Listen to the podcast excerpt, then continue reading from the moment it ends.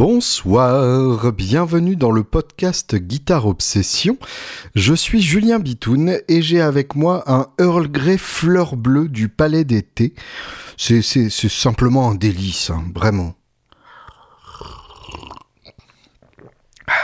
Je tiens à préciser que ce podcast n'est pas sponsorisé par le Palais d'été et c'est bien dommage. Si jamais euh, le Palais d'été écoute ce podcast, salut Palais. Et euh, n'hésite pas, j'aime bien ce que tu fais. J'espère que vous allez bien. Je vous présente mes plus plates excuses. Une fois de plus, je vous ai laissé euh, sans nouvelles podcastesques pendant beaucoup trop longtemps. Bon, je ne vous refais pas euh, toute l'histoire, mais en gros, euh, je me suis fait un petit burn-out des familles le mois dernier, en juillet, et, euh, et j'étais juste euh, complètement sur les rotules. En gros, euh, j'ai enchaîné un, mois de juin et un mois de juillet complètement débile avec plein de concerts, plein de conférences, euh, tournage PALF, euh, conférences pour le Guitar Chem de, de Patomet qui était génial d'ailleurs, euh, conférence euh, sonorium pour euh, le, le, concessionnaire Ferrari à Monte Carlo, genre le, genre de, de, milieu que je ne pensais jamais fréquenter. Et, euh, je dois avouer que j'ai compris pourquoi je le fréquentais pas a posteriori. Euh, autant de, voyages, de, de balades, de, de deadline et, et d'épuisement tout simplement, avec en plus de ça en parallèle euh, ma chaîne YouTube qui décolle vraiment et qui du coup me demande évidemment beaucoup plus de boulot qu'avant un projet de méthode de guitare euh, sur lequel je, je planche pour euh, avec un peu de chance pour Noël, et puis le troisième album des Angels aussi sur lequel je bosse. Bref, euh, je suis arrivé mi-juillet avec le, le cerveau en, en, fromage blanc, et du coup j'ai pas trouvé le, ni l'énergie ni le temps de vous faire un, podcast depuis. D'autant plus qu'évidemment, euh, j'étais en vacances en famille aussi, euh, en, en, pensant mes plaies, enfin en léchant mes plaies et, euh, et en essayant de me reposer avec, avec mes petits. Donc, donc voilà, tout ça pour vous dire que euh, je suis désolé de vous avoir laissé sans nouvelles. Évidemment, si jamais euh, ma voix vous manque horriblement, ce que j'ai du mal à imaginer, euh, vous pouvez me retrouver sur la chaîne YouTube où là, de toute façon, je poste une fois par semaine, quoi qu'il arrive, puisque l'algorithme YouTube ne supporterait pas d'à côté de ma part. Il m'a d'ailleurs bien fait comprendre pendant les deux semaines de vacances où j'ai lâché. il n'était pas heureux, mais mais là ça, repart très joliment. Et, euh, et, je suis vraiment content de ça parce que euh, parce que c'est une prochaine étape de de mes aventures professionnalo-guitaristiques qui me qui m'excite plutôt. Euh, je voulais revenir évidemment aujourd'hui sur la mort de Robbie Robertson. Alors c'est pas euh, l'actualité la plus joyeuse qui soit, mais euh, il me semblait euh, à la fois indispensable et et digne de lui faire un, un, petit hommage avec ce podcast. Euh, je voulais aussi quand même revenir sur deux trois nouveautés euh, qui m'ont un peu euh, titillé. Et puis, euh, et puis vous raconter un peu le, concert des Guns que j'ai vu à, à, la Défense Arena, puisque c'est un concert qui m'a qui m'a beaucoup marqué et beaucoup travaillé. Je vous expliquerai un peu euh, comment et pourquoi, et, j'espère ouvrir un dialogue avec vous par ce biais-là euh, pour, euh, pour, pour comparer nos impressions, pour ceux qui y étaient aussi, ou tout simplement pour, pour dialoguer, parce que j'aime bien quand on se parle. Si vous voulez me joindre, bien sûr, Instagram c'est facile, par mail, Julien Bitoun tout attaché à gmail.com, et sur mon Patreon, c'est évidemment le plus sympa pour pour moi patreon.com slash guitarops, g u i t a r e o b s et d'ailleurs je tiens à remercier Emeric, Vincent et Robert qui ont rejoint les Patreonneurs qui soutiennent la création de ce podcast et des vidéos du coup euh, tous les mois. Et merci à Dominique euh, qui m'a aidé aussi euh, par PayPal puisqu'il n'aimait pas l'idée d'être ponctionné tous les mois comme c'est le cas sur Patreon. Et puis l'idée aussi qu'il y ait une commission évidemment qui aille à, Patreon et pas à, ma petite poche.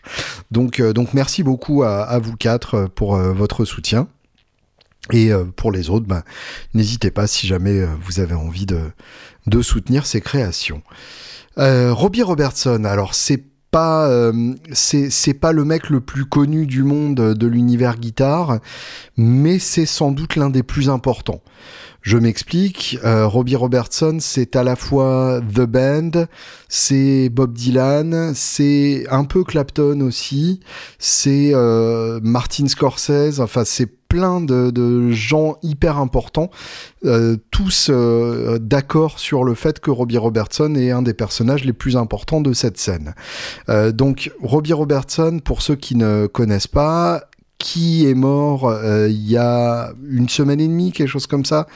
Euh, je, vérifie la date précise, le 9 août 2023 putain ça passe vite, euh, qui est d'ailleurs euh, annoncé à l'affiche du, prochain festival euh, de, de Clapton Crossroads. Donc là je pense qu'il il est temps d'enlever le, le, nom de l'affiche, parce que ça y est, là on est à, à, la limite du mauvais goût quand même. Robbie Robertson, donc, qui est canadien, d'origine, comme euh, la plupart des musiciens de The Band, à part le batteur Levenhelm, euh, qui est du, sud des, États-Unis. Euh, Levenhelm, qui est... Tu, es, tu es né où, Levenhelm Dis-moi un peu, Wikipédia. Euh, qui est né dans l'Arkansas et effectivement qui avait l'accent du sud euh, et, et, qui était en fait euh, d'une certaine manière la caution sudiste de, de The Band puisque The Band il y avait vraiment ce, ce côté americana, ce côté folklore américain, musique traditionnelle sudiste américaine, enfin sudiste, ça peut être nordiste aussi, mais avec cette sensibilité proprement sudiste. Et du coup, euh, était un peu euh, la, caution euh, des, Canadiens euh, qui jouaient cette musique-là. donc, pour ceux qui n'ont pas suivi, Rick Denko à la basse, Garth Hudson au clavier, surtout, surtout le, le B3, l'orgue, Richard Manuel au piano. Euh, pour le coup, donc il y avait deux claviéristes, euh, un plus euh, plus consacré à l'orgue et l'autre plus au piano. Robbie Robertson, donc guitare et, et, et qui composait la plupart des chansons. ça a d'ailleurs fait l'objet de, de, de, procès assez sales. Elle Evenhelm à la batterie, qui jouait aussi de la mandoline quand, quand le groupe le, le demandait. Les cinq chantaient magnifiquement d'ailleurs, euh, certains euh, encore plus magnifiquement que d'autres. Euh, je, pense notamment à, Richard Manuel qui a vraiment une voix absolument déchirante. Et, finalement, donc c'est Garth Hudson qui est le, dernier survivant du groupe, ce qui n'était pas forcément ce à quoi on aurait pu s'attendre, mais mais voilà, c'est c'est étonnant et c'est comme ça. C'est donc un groupe qui à l'origine euh, c'est formé par euh, le chanteur Ronnie Hawkins. Alors Ronnie Hawkins, si vous ne connaissez pas, c'est pas étonnant, c'est pas non plus euh, un, nom central dans le dans l'histoire du rock. Ronnie Hawkins, c'est un chanteur de rockabilly canadien D'où donc le fait qu'il euh, se fasse accompagner essentiellement par des musiciens canadiens. Euh, et, c'est un gros bosseur, c'est-à-dire que c'est un mec qui, euh, entre 58 et, 63, donc au moment où The Band l'accompagnait, qui ne s'appelait pas encore The Band, qui s'appelait The Hawks, donc les, les faucons, c'est évidemment un jeu de mots sur le nom de Hawkins, euh, c'est un nom assez répandu. Hein. Vous connaissez par exemple Taylor Hawkins, le regretté euh, batteur des, euh, des, des, des, Foo Fighters ou euh, Justin Hawkins, le chanteur de The Darkness, le groupe euh, britannique. Euh, donc c'est un nom assez commun, mais il a pris ce nom et il a fait Ronnie Hawkins and the Hawks, donc et, les Faucons, comme c'était la mode hein, à l'époque d'avoir un chanteur et le nom de, de, son groupe, comme par exemple Julien Bitoun and the Angels ou des trucs comme ça des années 50. Donc en l'occurrence Ronnie Hawkins, donc entre 58 et 63, c'était vraiment des concerts quasiment tous les soirs. C'était un rythme de travail absolument hallucinant. Ce qui fait que, euh, bah, tout simplement, euh, le groupe s'est vraiment euh, formé à cette époque-là et a appris à jouer les, uns avec les autres ça a toujours été la grande force de The Band et, c'est en ça qu'ils ont euh, rappelé à l'ordre pas mal de, de rockstars qui se perdaient dans les excès de la fin des années 60, de, la fin psychédélique des années 60. Euh, c'est que The Band, leur force, ça a toujours été justement, et c'est en ça que, Bob Dylan a eu euh, une vraie, une vraie un vrai éclair de génie en les baptisant The Band, c'est qu'ils jouaient comme un groupe. Ils jouaient les uns avec les autres en réagissant les uns aux autres euh, à, ce qu'ils jouaient et, en se renvoyant la balle et en jouant parfaitement tous ensemble, en faisant un gros son tous ensemble. Euh, donc c'est vraiment euh, ce qui a fait leur force et c'est ce qui continue de faire de leurs albums des, témoignages absolument magnifiques de, ces, musiciens et c'est ça qui a été aussi influent sur, sur plein d'artistes différents. Après avoir accompagné euh, Ronnie Hawkins, donc, ils se sont fait débaucher par, euh, par Bob Dylan euh, à partir de 65, je crois, de, de mémoire. Et bah, ça correspond tout simplement à l'époque où Bob Dylan passe à l'électrique. Donc Bob Dylan qui depuis 1962 est un singer-songwriter seul avec son acoustique. Et puis d'un coup, donc en, en 65, on a on a l'album euh, Bring It All Back Home avec une face acoustique et une face électrique, et évidemment l'album Highway 61 Revisited. Alors, ce qui est intéressant, c'est que euh, c'était pas euh, The Band qui l'accompagnait en studio pour ces albums-là. ils feront ensuite un album ensemble avec The Band en studio qui sera Planet Waves, qui est plus tard, hein, au début des années 70. Euh, Mais euh, à l'époque, donc, il y avait un groupe de studio avec notamment euh, Mike Bloomfield à la guitare pour Highway 61 Revisited, ce qui est quand même pas de la merde. Et, et, Al Cooper à l'orgue, alors qu'il n'était pas du tout organiste, et c'est ça qui est chouette. et puis donc pour les tournées, Dylan a, Dylan a débauché euh, The Hawks. Alors il y a, y a, certains titres hein, où euh, on a des, des musiciens de The Band qui peuvent apparaître, euh, notamment bah, Robertson lui-même qui joue beaucoup sur, sur des titres de, de Blonde on Blonde, mais qui est le, le, seul du groupe à jouer sur, sur Blonde on Blonde, qui est le deuxième album sublime de cette, de cette période-là, après Highway 61 Revisited. Donc, en tournée, il est accompagné par The Band. C'est la, fameuse tournée où en gros il faisait une première partie euh, tout seul à l'acoustique et ensuite The Band venait l'accompagner et il passait en, électrique. Euh, la fameuse tournée où donc euh, les, fans de Dylan se barraient entre les deux parties pour signifier leur, mécontentement à l'idée qu'il passe à l'électrique, euh, où les, les, puristes de la folk huaient le groupe, enfin une période hyper importante historiquement, puisque c'est vraiment le moment où euh, le, traditionnalisme folk euh, tombe face au mélange euh, avec le, rock. Et, Dylan était évidemment un, agent de, ce mur qui est tombé. il y a eu le, fameux épisode de, de, 66 à Manchester, un concert en Angleterre où un des, membres du public a, a crié Judas, a, a traité Dylan de Judas euh, avant le, dernier appel, donc un moment resté euh, hyper symbolique et légendaire dans, dans l'histoire du rock. Et finalement, donc, on a en, juillet 66 l'accident de moto de, euh, de Dylan. alors, sur, sur la gravité du, de l'accident, rien n'est sûr. Ce qui est sûr, c'est que c'était le moment parfait pour Dylan de se retirer de, la vie publique et de, cette pression d'être le porte-drapeau, le porte-étendard et, le porte-parole d'une génération et d'une cause euh, qu'il n'avait jamais voulu. Euh, euh, enfin, c'est pas qu'il n'avait jamais voulu la soutenir. Hein. Il était au premier rang du mouvement des droits civiques au début des années 60, mais c'était plus, c'était plus parce qu'il était là, parce que euh, il était avec John Baez qui elle était vraiment à fond et, très impliqué et le reste toujours à ce jour. Euh, et puis parce qu'il écrivait évidemment des, chansons sublimes qui pouvaient devenir des hymnes très facilement. Mais il a toujours refusé euh, d'être considéré comme un chanteur engagé d'être un protest singer. Et cet accident de moto lui a permis donc de se retirer de la vie publique Il n'a pas donné de concert euh, avant euh, avant les années 70, donc c'est vraiment euh, c'est vraiment une, une reclusion publique sérieuse. alors il, il, y aura une apparition à l'île de White en 69 qui est particulièrement ironique. Euh, je bon, je vais pas y revenir, je vais vous expliquer maintenant en fait.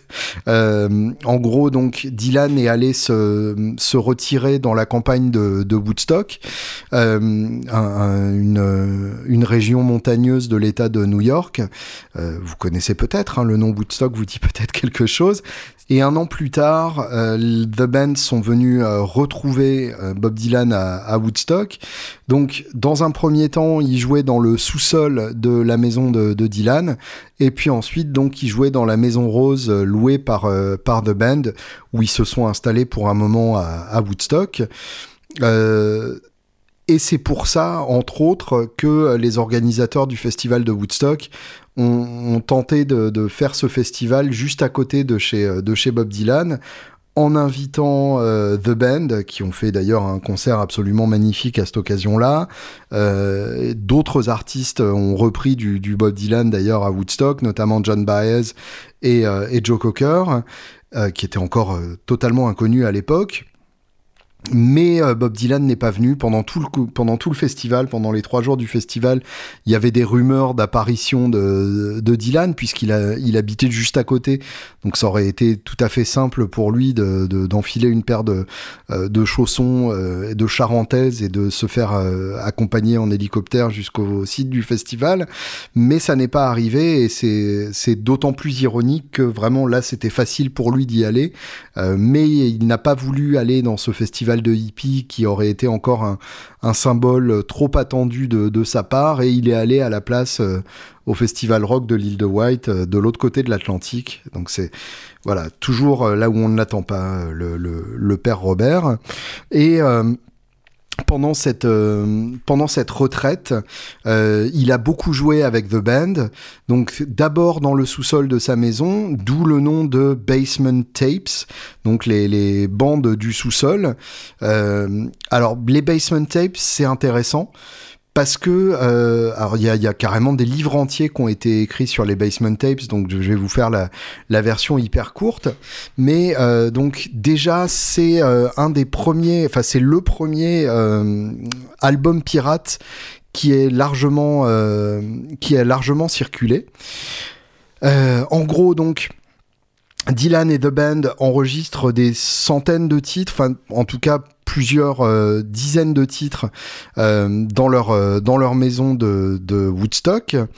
Et en gros, les fans sont en manque de musique puisque Dylan sort des albums pas forcément très intéressants à cette époque-là et laisse beaucoup plus de temps entre deux albums qu'il ne le faisait avant où il sortait deux albums par an comme si de rien n'était parce qu'il était évidemment ultra inspiré. Et donc, euh, à cette époque-là, il y a un pirate qui commence à circuler en 69 qui s'appelle The Great White Wonder je regarde hein, pour euh, pour pas vous dire de contraire, pour pas vous dire de conneries. The Great White Wonder, voilà, sorti en juillet 1969, qui était donc vendu euh, à la sortie des concerts, euh, notamment les, les, gens qui allaient voir le Grateful Dead à l'époque. Dans la queue, bah, il y avait des chances pour que vous tombiez sur sur un mec qui pouvait vous vendre ça, et évidemment on le trouvait chez certains disquaires, avec beaucoup d'extraits des, des, basement tapes euh, et puis aussi des, euh, extraits des sessions euh, dans, l'appartement d'un ami d'une amie d'ailleurs en 61 euh, qui sont ressortis quelques quelques dizaines d'années plus tard. Mais donc les fans euh, se mettait ces, ces, ces, jams dans des basement tapes euh, dans l'oreille, sachant que c'était, il n'était pas nécessairement prévu que ça sorte euh, tel quel. donc évidemment gênant pour pour Bob Dylan parce que bah, il, il, contrôlait pas du tout. C'est le principe hein, des, des, enregistrements pirates. Et The Great White Wonder donc de, de Bob Dylan, c'est vraiment ce premier album pirate qui a beaucoup circulé, qui est devenu légendaire donc depuis. Et euh, face à ça, donc, il a sorti euh, de façon beaucoup plus officielle l'album The Basement Tapes, qui est un double album sorti en 75, qui documente donc les, meilleurs enregistrements de, de, de, ce sous-sol de, Woodstock. Donc c'est vraiment un groupe qui joue à l'arrache pour le plaisir de jouer. C'est marrant parce que j'ai lu récemment un, un, bouquin sur Nebraska, l'album de Bruce Springsteen, alors je suis désolé, je vous fais la version euh, vraiment longue, mais c'est passionnant. Et puis au pire, euh, vous pouvez zapper, c'est pas grave. Euh, donc Nebraska de, de, Bruce Springsteen, sorti en 82. L'histoire passionnante de Nebraska, c'est que donc Springsteen, après The River, qui est un double album, qui était son premier vrai carton commercial, s'est euh, retiré dans euh, une petite maison qu'il a louée euh, dans le dans le New Jersey. il était vraiment tout seul en dépression. il venait de, de, se séparer. Enfin, il était pas bien et il a enregistré ses, ses quelques démos en acoustique tout seul sur un 4 pistes à cassette.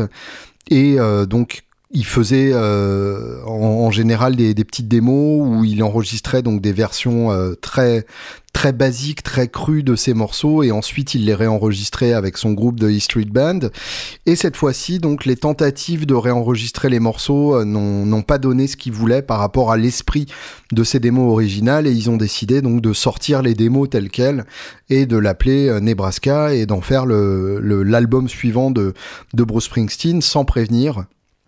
Et, du coup, évidemment, c'était une, une énorme surprise et un grand choc pour plein de fans, euh, d'autant plus que c'est euh, l'album qui vient juste avant euh, Born in the USA, deux ans plus tard, qui est vraiment le carton absolu de, de Springsteen, qui l'a propulsé au rang de superstar mondial. Donc il y a un contraste qui est d'autant plus frappant a posteriori. Mais bref, euh, Nebraska est intéressant déjà parce que c'est un album magnifique, mais aussi parce que c'est un album euh, d'un homme qui ne sait pas qu'il est en train d'enregistrer son album. Et ça c'est intéressant parce que euh, c'est extrêmement rare et ce serait par définition impossible à reproduire, puisque si on se lançait dans ce projet, ben, on saurait bien qu'on est en train d'enregistrer un album. Donc même en, en enregistrant sur un 4 pistes dans une sur un 4 pistes dans une cabane isolé, euh, un peu comme l'a fait euh, Bon Hiver avec euh, For Emma Forever Ago on aurait quand même cette conscience qu'on est en train d'enregistrer quelque chose. Eh bien, Springsteen n'avait pas cette conscience-là. Et je serais tenté de dire que c'était un peu pareil pour, pour les Basement Tapes. C'était vraiment un enregistrement fait pour le plaisir de jouer ensemble, pour, pour le plaisir de redécouvrir toutes ces chansons-là en groupe et, et, de les tenter, parce que il y a évidemment quelques compos, euh, des, des, compos qui sont devenus célèbres, euh, notamment Tears of Rage, euh, This World's on Fire, qui, qui, sont absolument magnifiques. Euh, mais il y a aussi énormément de, de, de chansons traditionnelles issues vraiment de, de la profonde tradition américaine de vraiment cette musique folklorique qui à l'époque n'avait pas encore été très redécouverte, des, des des morceaux euh, bien profonds euh, et, euh, et, souvent comment dire re, retorturés, réécrits, remis en forme par par Bob Dylan. donc là, on est vraiment dans la dans la musique profonde de l'Amérique, dans cette musique qui, euh, euh, qui, qui n'a pas vraiment d'époque, qui n'a pas vraiment d'origine, euh, qui mélange à la fois la tradition du Sud et la tradition des Appalaches, qui a donné vraiment la, la, la folk music bluegrass. Enfin, c'est vraiment euh, une musique qui n'a rien à voir avec ce qui se passait autour d'eux en, en, 67 au moment où ces enregistrements ont été réalisés. Euh, je vous rappelle que 67 c'est l'année de Hendrix, c'est l'année de, de, Cream, c'est l'année euh, de, de, la période la plus psychédélique du Grateful Dead, du Jefferson Airplane, de, de tous ces groupes qui vraiment ont, ont, poussé le, le, psychédélisme et le, et le côté euh, proto hard rock euh, dans, dans ses derniers retranchements. Euh, les, albums des Yardbirds, l'album des Yardbirds aussi de cette époque-là, Roger the Engineer, enfin des, des morceaux et des, et des albums qui ont montré que on pouvait faire exploser les limites du rock. Et pendant ce temps-là, donc, Dylan et The Band regardaient définitivement en arrière, mais en inventant une nouvelle manière de le faire et euh, sans savoir que qui que ce soit allait écouter ça, puisque euh, si ces enregistrements n'avaient pas été piratés euh, par l'intermédiaire de, de, The Great White Wonder, il est possible que Dylan n'ait jamais sorti de Basement Tapes en 75. c'était pas c'était pas prévu en tout cas. donc c'est c'est vraiment un épisode hyper intéressant c'est aussi le, moment euh, où, euh, où Robbie Robertson commence à avoir l'idée de, euh, de l'album de The Band qui va suivre, puisque The Band n'est pas encore The Band. Et juste pour, pour clore cette histoire de Basement Tapes, on aura en 2014 un, très beau coffret euh, qui, regroupe l'intégralité des, des, Basement Tapes. C'est euh, dans la série The Bootleg Series, euh, puisque Dylan, donc, étant non seulement le premier artiste à avoir fait l'objet d'un pirate qui a circulé à grande échelle, mais aussi étant l'un des artistes les plus piratés de l'histoire du rock tout simplement parce que euh, il a énormément enregistré et parce qu'il a fait plein de concerts passionnants euh, en revenant à chaque fois sur les arrangements de, ses chansons, en, changeant complètement les arrangements. Euh, il a lancé donc The Bootleg Series, qui, qui, qui est, comme son nom l'indique, donc une série de, de coffrets et d'albums avec plein de chutes de studio avec un bon son et plein d'enregistrements de, concerts avec un bon son aussi, contrairement donc aux, vrais euh, enregistrements pirates qui circulaient à l'époque. Et là donc on a carrément 6 CD euh, avec euh, en moyenne 25 titres par, par CD, donc plus d'une centaine de, de titres pour pour cette version complète des, des basement tapes avec donc plein de titres empruntés à d'autres. Euh, Clarence Williams, Johnny Cash, Charlie Feathers, qui est euh, un chanteur de rockabilly qui est, absolument fabuleux. Hank Williams, évidemment. Hank Cochran, beaucoup de, cash. Pete Seeger, euh, ce qui est logique, hein, puisqu'il a fait connaître plein de morceaux traditionnels même des, des, morceaux traditionnels acadiens, du John Lee Hooker, euh, du, euh, du Curtis Mayfield. Enfin, vraiment euh, énormément de d'influences différentes, euh, plusieurs prises de certains morceaux. Enfin, c'est c'est passionnant, tout simplement, et on y retrouve évidemment I Shall Be Released, qui sera euh, un morceau central de, de, The Band. The Band, donc, qui euh, développe un son vraiment unique. Alors déjà, quand ils accompagnaient Dylan, euh, Robbie Robertson était l'un des premiers à avoir vraiment ce côté mélange folk, country et rock normal puisqu'il accompagnait Dylan euh, qui inventait le folk rock, donc il fallait inventer le jeu qui allait avec le côté euh, folk rock. Pour ça, donc il avait une, euh, une magnifique télécaster et, euh, et un son absolument incroyable, euh, pas très loin de ce que faisait euh, James Burton aussi à l'époque, avec ce côté, ce côté hyper claquant, une télé de, de 65 qui était blanche si je me souviens bien, et Dylan en avait une noire, donc forcément c'était chouette. Et, et, ces enregistrements-là sont, sont, vraiment précieux et je vous encourage vivement à vous pencher dessus. Mais donc, en parallèle de ça, euh, Robbie Robertson a eu la vision de The Band comme un groupe indépendant.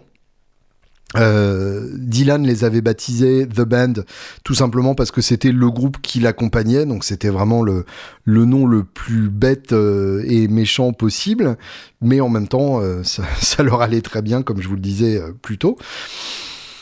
Et donc, ils ont commencé leur, leur aventure séparément de, de, Dylan en 1968 avec l'album Music from Big Pink.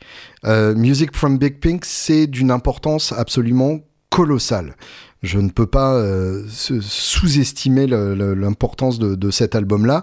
Music from Big Pink avec une, euh, une peinture réalisée par Bob Dylan en pochette. Donc la séparation de Bob Dylan n'est évidemment pas complète et tant mieux. C'est un album donc qui a été enregistré dans deux studios différents, à, New York et à Los Angeles, mais dans les mêmes conditions qui jouaient dans cette euh, dans cette maison rose, euh, à part que c'était enregistré plus proprement, donc évidemment.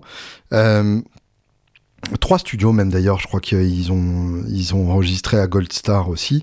mais bref, Donc avec cette idée que tout le monde était dans la pièce, jouait ensemble, et, euh, cette idée que euh, le, plus important c'était le son de l'ensemble, euh, ce côté posé tous ensemble à, une époque où les guitaristes étaient debout en avant avec de la fuzz et des, des solos euh, infinis, euh, eh bien là ils étaient tous assis, chacun avec un son plutôt clean, euh, sans se mettre en avant par rapport aux autres. Et évidemment c'est c'est un son qui a bouleversé durablement tous les tous les gens qui l'ont entendu. Euh, pas mal de chansons euh, signées ou co-signées par Dylan sur sur l'album. Tears of Rage qui ouvre l'album avec une, une, partie de guitare Leslie absolument sublime. C'est d'ailleurs l'un des premiers à utiliser la Leslie autant. This World's on Fire et le final sur I Shall Be Released qui est absolument magnifique. Vous connaissez très probablement The Wait aussi qui est, euh, qui est, euh, l'un des titres les plus connus de, de, ce, de cet album magnifique, notamment connu pour être la bande originale du film Easy Rider qu'on retrouvera ensuite dans plein d'albums différents euh, et qui s'ouvre sur ces paroles Pulled into Nazareth was feeling about half past dead. Donc je, me suis arrêté à Nazareth euh, et je me sentais euh, mort et demi. Euh, et, et, évidemment, euh, ce, cette évocation de la ville Nazareth lui a été inspirée en regardant euh, l'étiquette de sa D18, puisque les Martines sont fabriquées à Nazareth depuis le début. Euh, voilà, encore encore une, une, guitare qui a inspiré un album, euh, qui a inspiré un, un titre. Et euh, cet album a, complètement changé le paysage musical euh, du rock à, l'époque. Euh, tout le monde s'est mis à, enregistrer différemment, à, concevoir la musique différemment à partir de cet album-là. Clapton est, l'un des premiers à, à être vraiment scotché par The Band. C'est à ce moment-là qu'il décide de, de quitter Cream et euh, de, chercher ce son à la The Band avec ses, projets suivants, Blind Faith euh, et euh, Derek and the Dominos. D'ailleurs, j'ai vu euh, il y a pas très longtemps sur Instagram un mème euh, où, où, il y avait cette fameuse phrase Derek and the Dominos était une tentative de Clapton de faire un, un tribute band à The Band et c'est évidemment euh, exagéré, mais c'est pas complètement faux non plus. C'est aussi l'époque où il va jouer avec Delaney and Bonnie, donc le, duo euh, américain, euh, et qui pour le coup donc séduit énormément euh, Clapton pour ce côté euh, plus terre à terre, plus soul, plus roots, euh, proche de The Band. George Harrison aussi est complètement traumatisé. C'est suite à, ce traumatisme de The Band euh, que euh, il dirige son album All Things Must Pass dans une direction très acoustique avec des grosses acoustiques magnifiques. Roger Waters de, Pink Floyd est, complètement traumatisé aussi par cet album qu'il appelle euh, le, deuxième album le plus influent de l'histoire du rock après euh, Sgt Pepper des Beatles, ce qui est quand même pas rien. Et effectivement, quand on entend euh, ce qui compose, par exemple pour Animals de, Pink Floyd, on sent encore l'influence de The Band alors que c'est dix ans plus tard, euh, ou Mother sur, euh, sur euh, The Wall par exemple, c'est vraiment très clairement l'influence de The Band, donc on a, on a vraiment une, une influence durable de cet album. Le, Grateful Dead aussi qui se met à faire de, de la folk après ça, qui se met à enregistrer l'album Working Man's Dead, qui est une merveille folk absolue en partie dû à, à l'influence de, euh, de, The Band. Elton John aussi qui se met euh, qui se met à la folk après ça, qui euh, qui enregistre euh, Ballad of a Well-Known Gun pour euh, pour l'album Tumbleweed Connection, ou même en, en ouverture de, du titre Captain Fantastic and the Brown Dirt Cowboy sur l'album du même nom, où on a vraiment ce côté grandes acoustiques avec avec mandoline, ce côté très posé. Bref, tout le monde euh, a été inspiré durablement par, euh, ce premier album, donc euh, Music from Big Pink, sorti en 68. S'il n'avait sorti que ça, on parlerait quand même de Robbie Robertson comme quelqu'un de très important à l'heure actuelle. Et c'est pour ça qu'on va d'ailleurs en écouter un petit extrait tout de suite.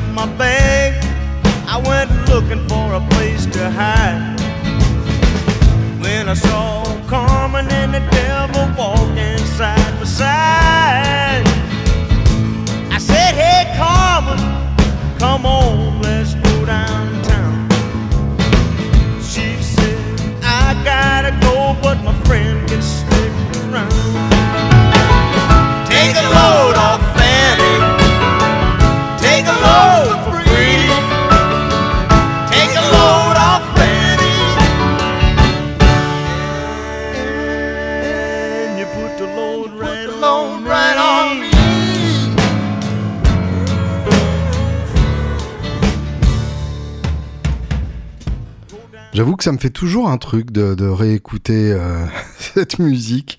Il y a un truc assez magique. C'est une, certaine... Euh, une certaine intemporalité de, cette musique qui vraiment est, bouleversante et, je comprends très facilement que que tant de musiciens aient été inspirés par, euh, par cette musique à l'époque. Je dois avouer que moi-même, quand j'ai découvert The Band, euh, j'ai eu une période où j'écoutais quasiment que ça. Et, euh, et quand j'ai fait l'album Jemery, qui a une dizaine d'années, j'étais extrêmement influencé par ça. Je voulais être euh, The Band.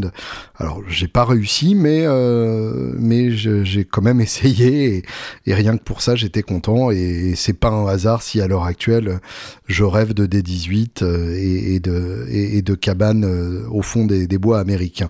Mais donc c'est euh, vraiment un groupe dont l'influence est colossale et vous avez sans doute entendu le son de, ce groupe qui joue ensemble assis sans, chercher à pousser le tempo, sans chercher l'excitation particulièrement et à quel point c'est tout simplement beau quand ils jouent ensemble, à quel point les, euh, différents instruments euh, rentrent dans les sons les uns des autres, l'acoustique de l'intro est, est, carrément frisante de partout mais on s'en fout, c'est trop beau. Enfin, voilà, c'est important, euh, The Band.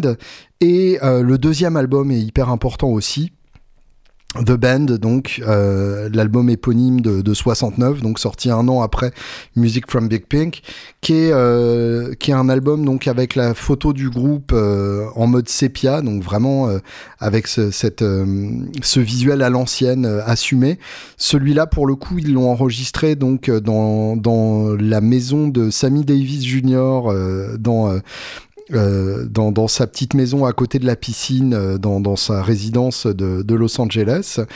Et, euh, et pour le coup, donc, c'est un album tout aussi roots, si ce n'est plus, avec un peu plus de place pour, pour d'autres compositeurs que, que Robertson et d'autres chanteurs aussi, accessoirement surtout d'autres chanteurs parce que Robertson quand même a, essentiellement composé l'album. Euh, on a le sublime The Night They Drove All Dixie Down chanté par euh, Levin Helm qui chante aussi The Wait hein, d'ailleurs. C'est sa voix euh, qui, est, évidemment euh, magnifique sur ce sur ce titre là. Whispering Pines qui est, chanté par Richard Manuel qui qui déchire le cœur vraiment en, deux parties tellement c'est tellement c'est traumatisant comme euh, comme morceau. Euh, Cleveland euh, chanté par euh, par le bassiste Richard Danko qu'on qu'on n'entend pas assez. Enfin vraiment un, superbe album aussi. Peut-être moins connu que le premier, même si The Night They Drove All Dixie Down était quand même un énorme tube. mais, mais tout aussi digne d'intérêt. Alors, je dois avouer que j'ai moins exploré le reste de la, de la discographie de, de The Band. Euh, il y a euh, Stage Fright ensuite, qui est produit, il me semble, par euh, Todd Rundgren. non, bah c'est pas celui-là. je vais venir, non, produit par Todd Rundgren, je crois. Mais évidemment, le le dernier euh, grand euh, euh, fait d'armes de, de, The Band, c'est lorsqu'ils décident de se, de se séparer en, en 1977, 60, oui, c'est ça. Euh, fin 76, pour, quand, ils décident de donner leur dernier concert euh, à San Francisco, donc le 25 novembre 1976. Euh, ils organisent donc un grand concert qu'ils appellent The Last Waltz. Martin Scorsese vient filmer le, le, groupe.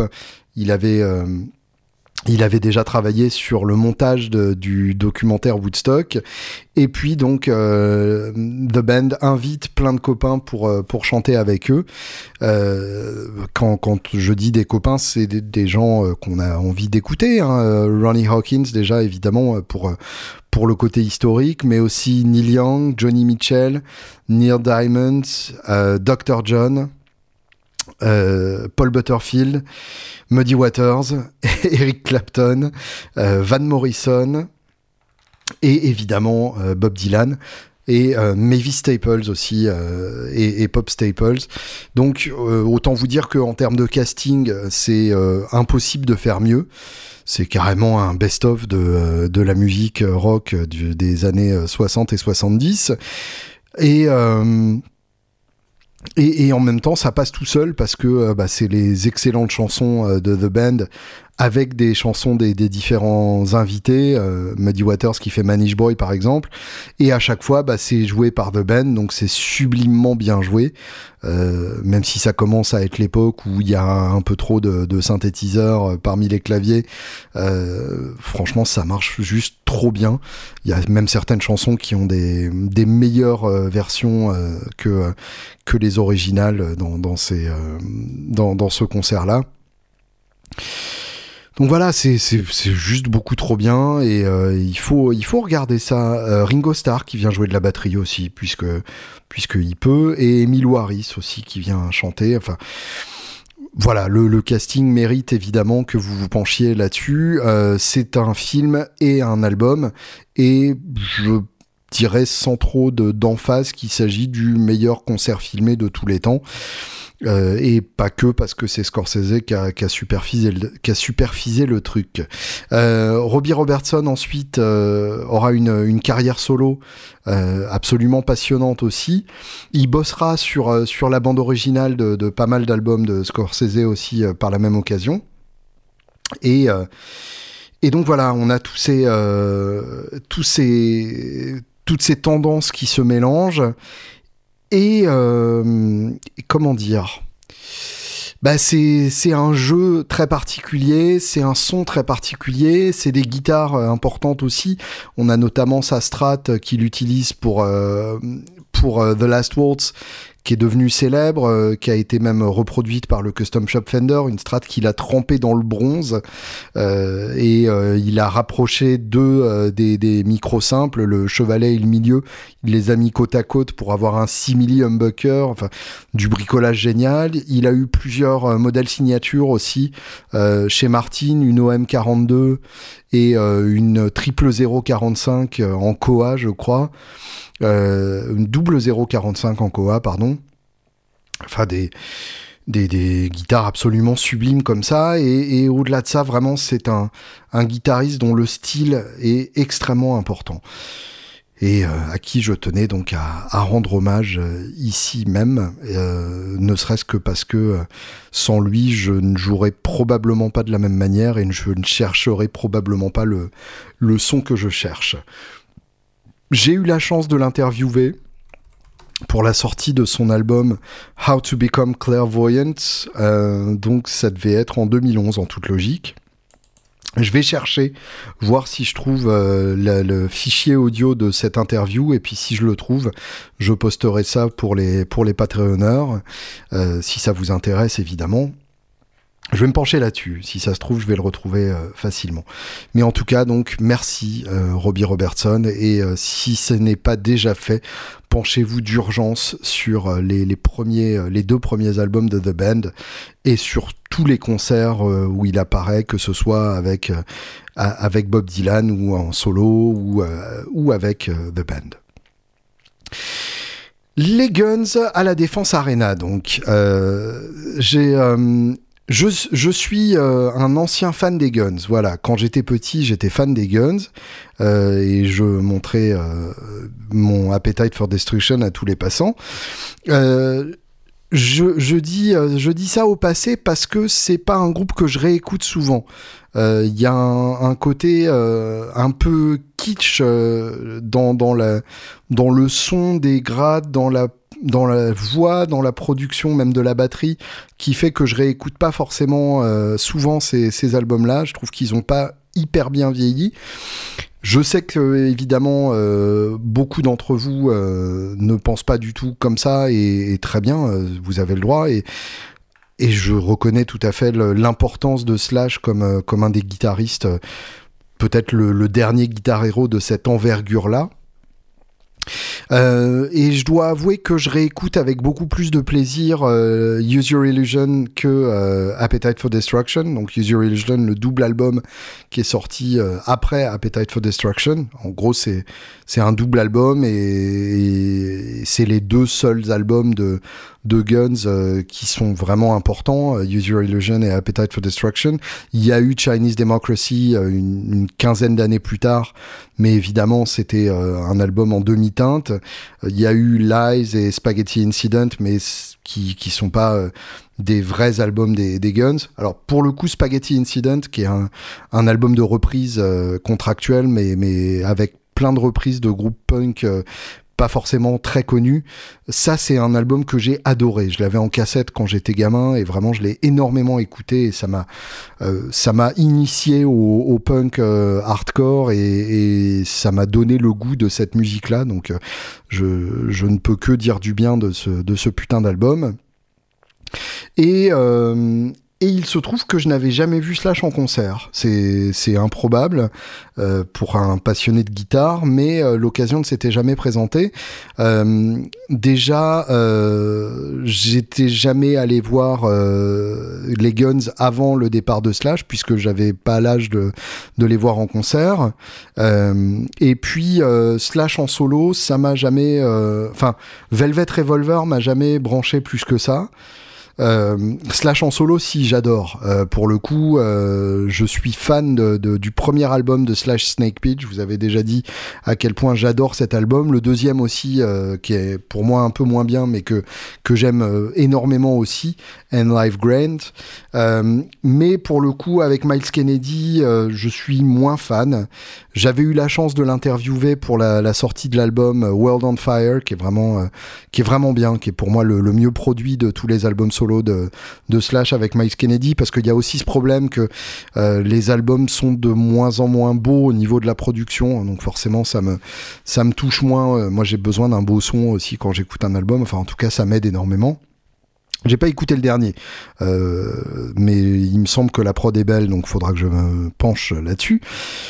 Toujours est-il que donc je n'avais jamais vu Slash en concert, j'avais vu les, les, Guns avec Axel parce que euh, Bumblefoot m'avait euh, m'avait invité à l'époque où il jouait dans le dans le groupe. J'avais eu la chance de les voir euh, pour un petit concert. Alors ça, c'était vraiment rigolo.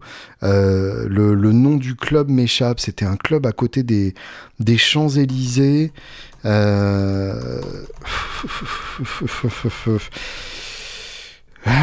J'essaye de chercher, mais alors c'est pas évident à retrouver comme ça. Je me souviens plus. Euh, je me souviens qu'il y avait Taylor Momsen euh, qui était parmi le, public. Et donc, du coup, il y avait eu un. article sur Pure People. Voilà. C'était donc en 2010 et c'était au club L'Arc, voilà, au club L'Arc euh, aux Champs-Élysées. Euh, Ron m'avait envoyé un message genre euh, on fait une petite date euh, de club avec les Guns. Est-ce que ça te dit de venir? Donc là, la réponse était très clairement oui. Et donc bah, j'ai eu la chance d'être parmi les les, les 200 invités dans un jardin complètement plein à craquer pour euh, écouter euh, les Guns dans un contexte euh, complètement inédit. Alors c'était semi-acoustique, il y avait il y avait de la batterie mais mais les guitaristes étaient sur des guitares acoustiques complètement improbable. Et je me souviens que Taylor Momsen était là parce que bah, je la connaissais pas, mais mais je trouvais que qu'elle était sympa parce qu'elle chantait vachement et du coup je trouvais ça cool. Ron m'a dédié un solo euh, en me citant, ce qui était vraiment rigolo et je viens de retrouver une photo où on voit très très bien ma calvitie euh, au deuxième rang euh, du, du, public avec la blondeur de Taylor Momsen juste à côté. Donc je, je posterai cette photo sur les réseaux quand je poste ce, ce, ce podcast. mais en tout cas, donc ça c'était vraiment un super concert. C'était l'époque où, où Axel avait une voix un peu dans les chaussettes euh, parce qu'il n'était pas en grande forme, mais en même temps, euh, là pour ce concert-là à l'Arc, euh, il avait une voix excellente tout simplement parce que bah en fait il, courait pas partout.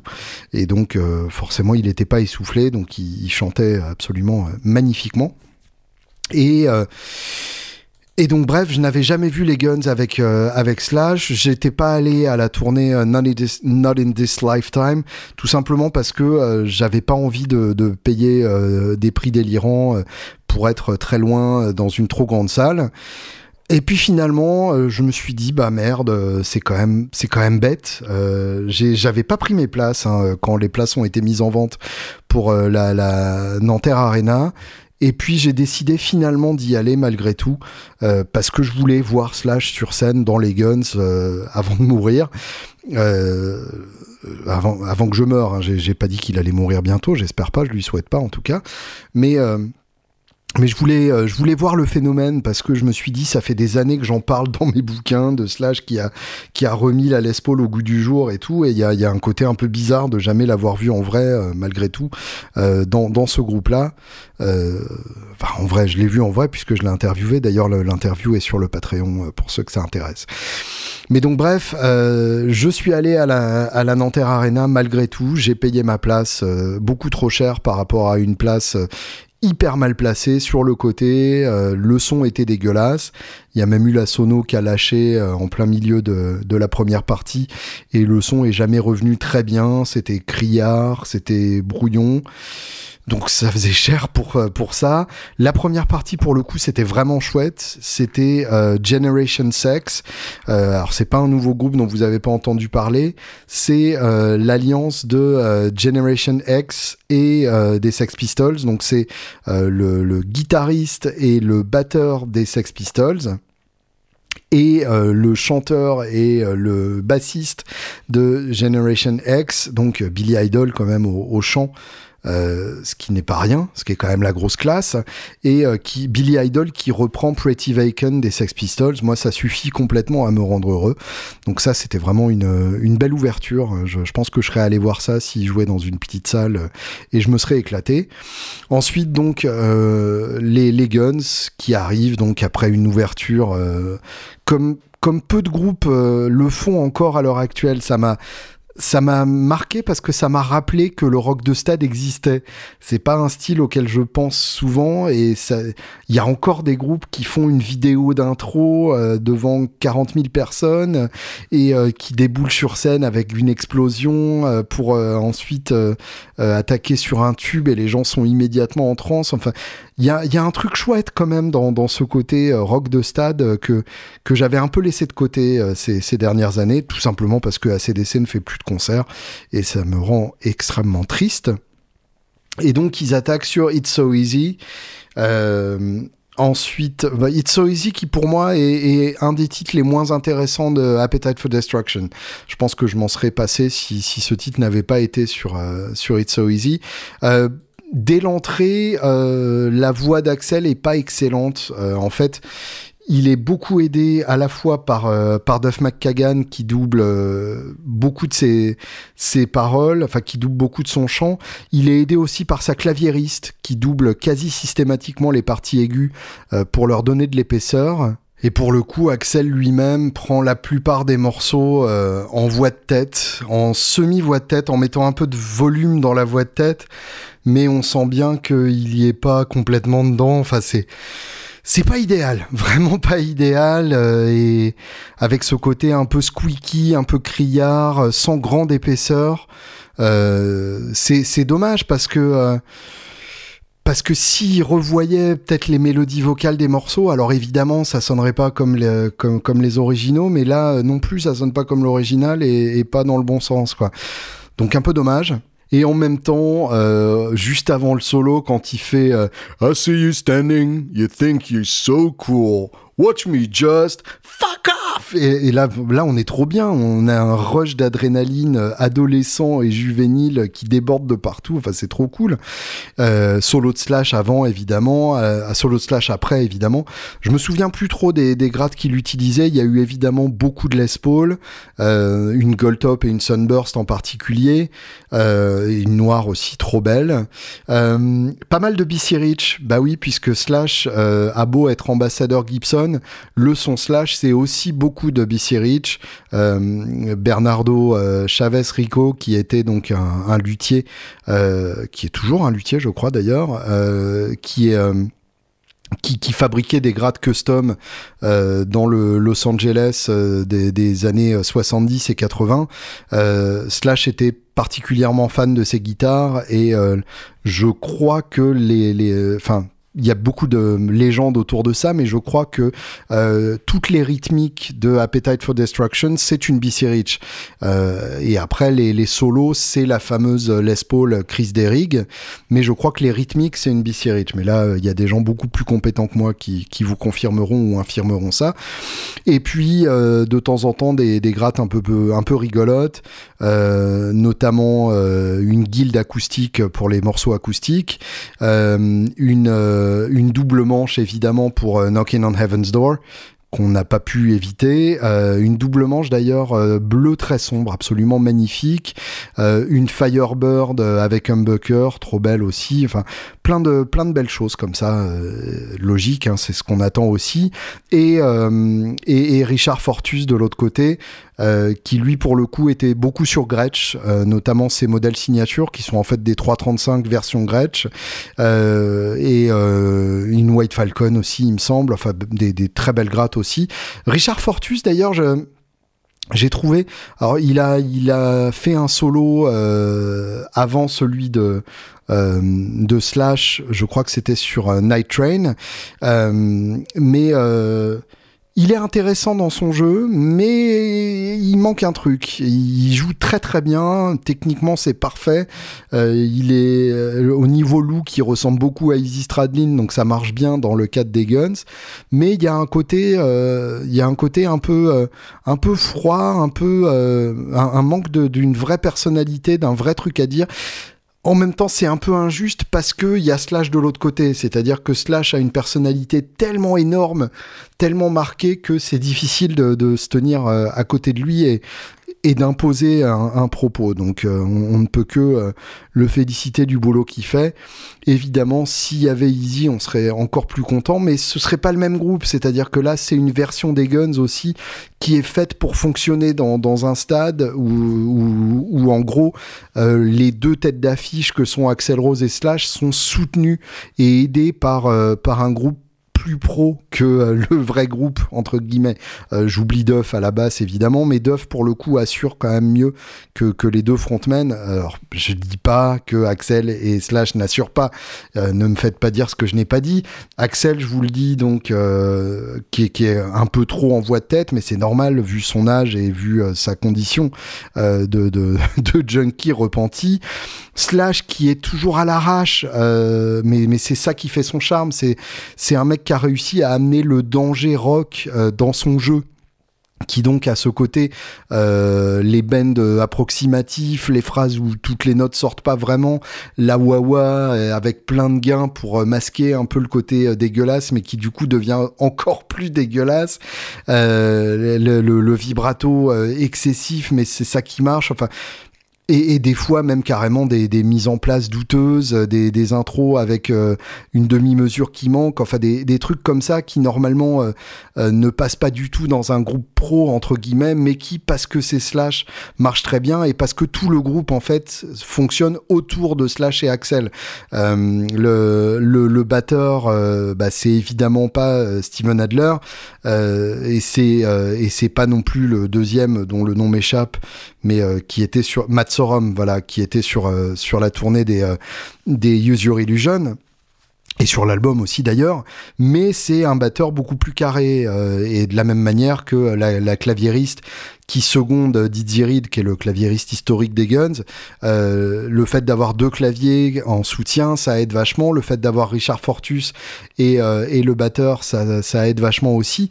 Donc il y a, y a, tout ce groupe qui en fait permet à Axel et Slash euh, de tenir euh, de, de, manière beaucoup plus pro face à un public de, de stade qui attend quand même euh, un, un show carré euh, en tout cas plus carré que, que ne l'étaient les premiers concerts des Guns euh, à l'époque du Ritz euh, et, et, de Appetite for Destruction. Donc il y a, y a, y a toujours cette dichotomie euh, qui est, que je trouve intéressante. Euh, Bad Obsession, ensuite, là, j'étais heureux. Vraiment, j'étais très heureux. Euh, si je me souviens bien, il jouait ça sur une Travis Bean, puisque Slash adore aussi les, les guitares Travis Bean. Et euh, Bad Obsession, bah, c'est un titre hyper stonesien, hein, c'est euh, je pense en open de sol, mais c'est très bien. Ça rappelle aussi à quel point les Guns sont des des grands songwriters. Alors surtout Izzy Stradlin, hein, diront les mauvaises langues, euh, qui ont pas complètement tort. Les, les grands titres des Guns ont, ont été en tout cas coécrits ou écrits par Stradlin. Bad Obsession, c'est vraiment un très très grand titre et pour moi un sommet de de Use de Use Your Illusion. Oui, c'est ça.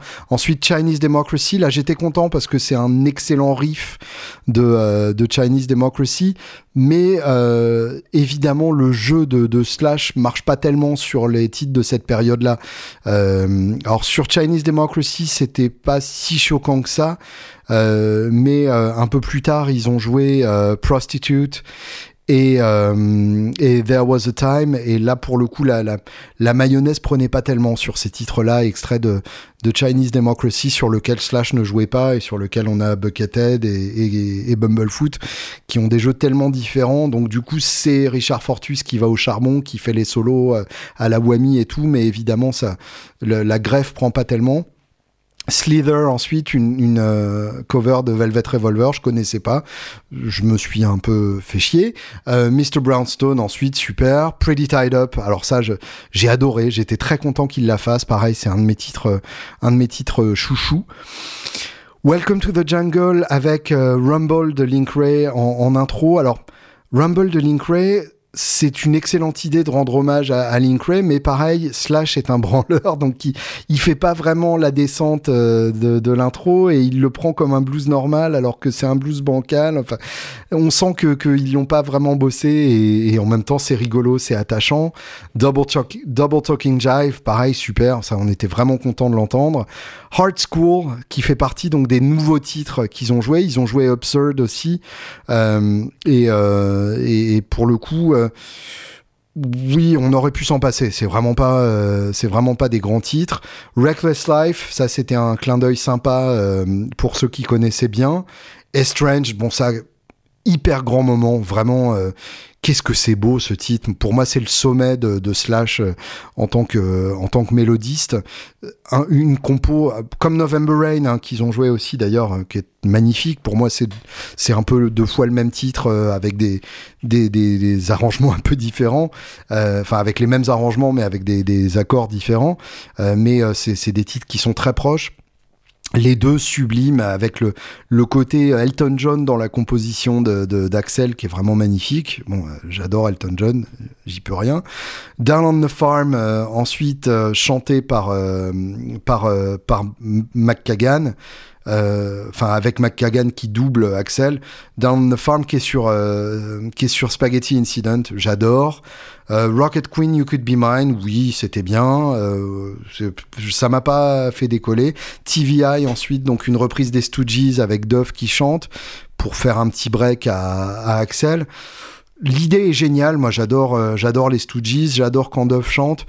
Pour le coup, TVI, c'était pas le meilleur choix. Euh, Slash était pas super à l'aise, ça se sentait. Euh, ça aurait été plus rigolo sur euh, sur Raw Power qui est, qui est, sur Spaghetti Incident et qui à mon avis euh, aurait euh, aurait été mieux à ce moment-là. Anything Goes, rigolo, ça j'aime bien ce titre-là. Civil War, ça j'étais vraiment content. Avec la citation de, de Voodoo Child de, de Hendrix en, en, fin. Est-ce qu'on est obligé de, reprendre Child C'est là, c'est là que le côté un peu, euh, un peu putassier euh, de, des Guns me gêne. Et, l'enchaînement sur un solo de, Slash, bon, ça c'est le mauvais côté pour moi d'un groupe de stade où effectivement il y a un solo obligatoire pour chaque guitariste, un ou deux solos d'ailleurs, euh, et ça je m'en serais vraiment passé. Je me souviens m'être barré d'un concert des Guns période Bumblefoot, euh, au bout du, troisième solo euh, ou du quatrième solo, il y avait eu déjà un solo de guitare, un solo de clavier, enfin Vraiment, on s'en passe. Il n'y a, a, pas de problème. C'est plus la peine que chacun fasse un solo pour montrer qu'il joue bien. On part du principe que les gens jouent bien et puis, et puis ce sera bien. Switch Isle of Mine, ensuite, bon, indispensable. Le chant euh, pêche un peu, mais, mais c'est pas grave, c'est rigolo quand même. Euh, November Rain, sublime, vraiment sublime, cette coda incroyable. Euh, There Was a Time, un, titre que j'aime bien, mais qui marchait pas tellement avec cette, cette formation-là. Ensuite, un truc complètement inattendu, une version de Wichita Lineman à l'acoustique.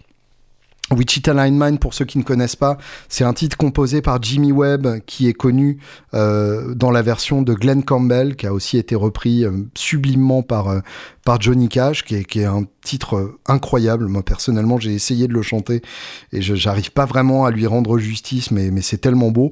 Et bah, les Guns non plus arrivent pas tellement à lui rendre justice. C'était c'était une tentative, mais ça marche pas tellement avec en plus un solo d'acoustique avec le beau son de piezo et les cordes qu'on sent très près du manche. Enfin, dispensable, vraiment. Knocking on Heaven's Door après, dispensable aussi évidemment, mais je pense que le public était content. Euh, Axel a arrêté de faire High High High High Air, c'est pas plus mal.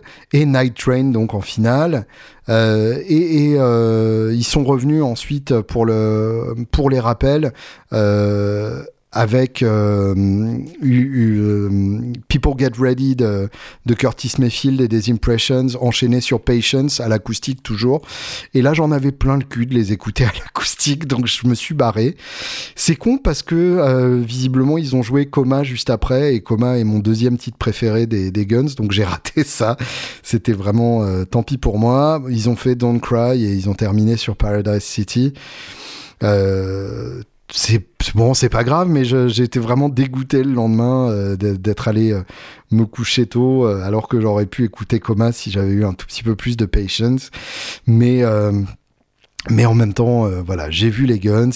j'ai été à la fois amusé, attendri et, et ça a joué sur ma sur ma ma nostalgie adolescente.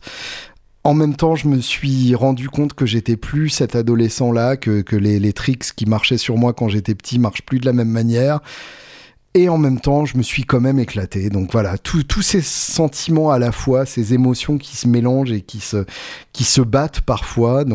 Je, serais curieux vraiment de voir euh, ce que vous, ça vous a inspiré si vous y étiez, ce que, ce que vous vous attendriez d'un concert des Guns euh, si, vous, euh, si, vous allez les voir et que vous les avez pas encore vus. Voilà, plein de choses dans, dans ma tête pendant, ce, pendant ce concert et, j'y pensais encore le lendemain avec, avec ce mélange d'émotions. C'était c'était chouette. Merci donc euh, les Guns. Merci à leur tourneur de, nous extorquer euh, autant d'argent pour un concert où on voit à peine les gens. Et euh, merci à vous d'avoir écouté ce podcast. Je vous donne rendez-vous quand j'aurai l'envie pressante d'en faire un autre. Et d'ici là, je vous embrasse.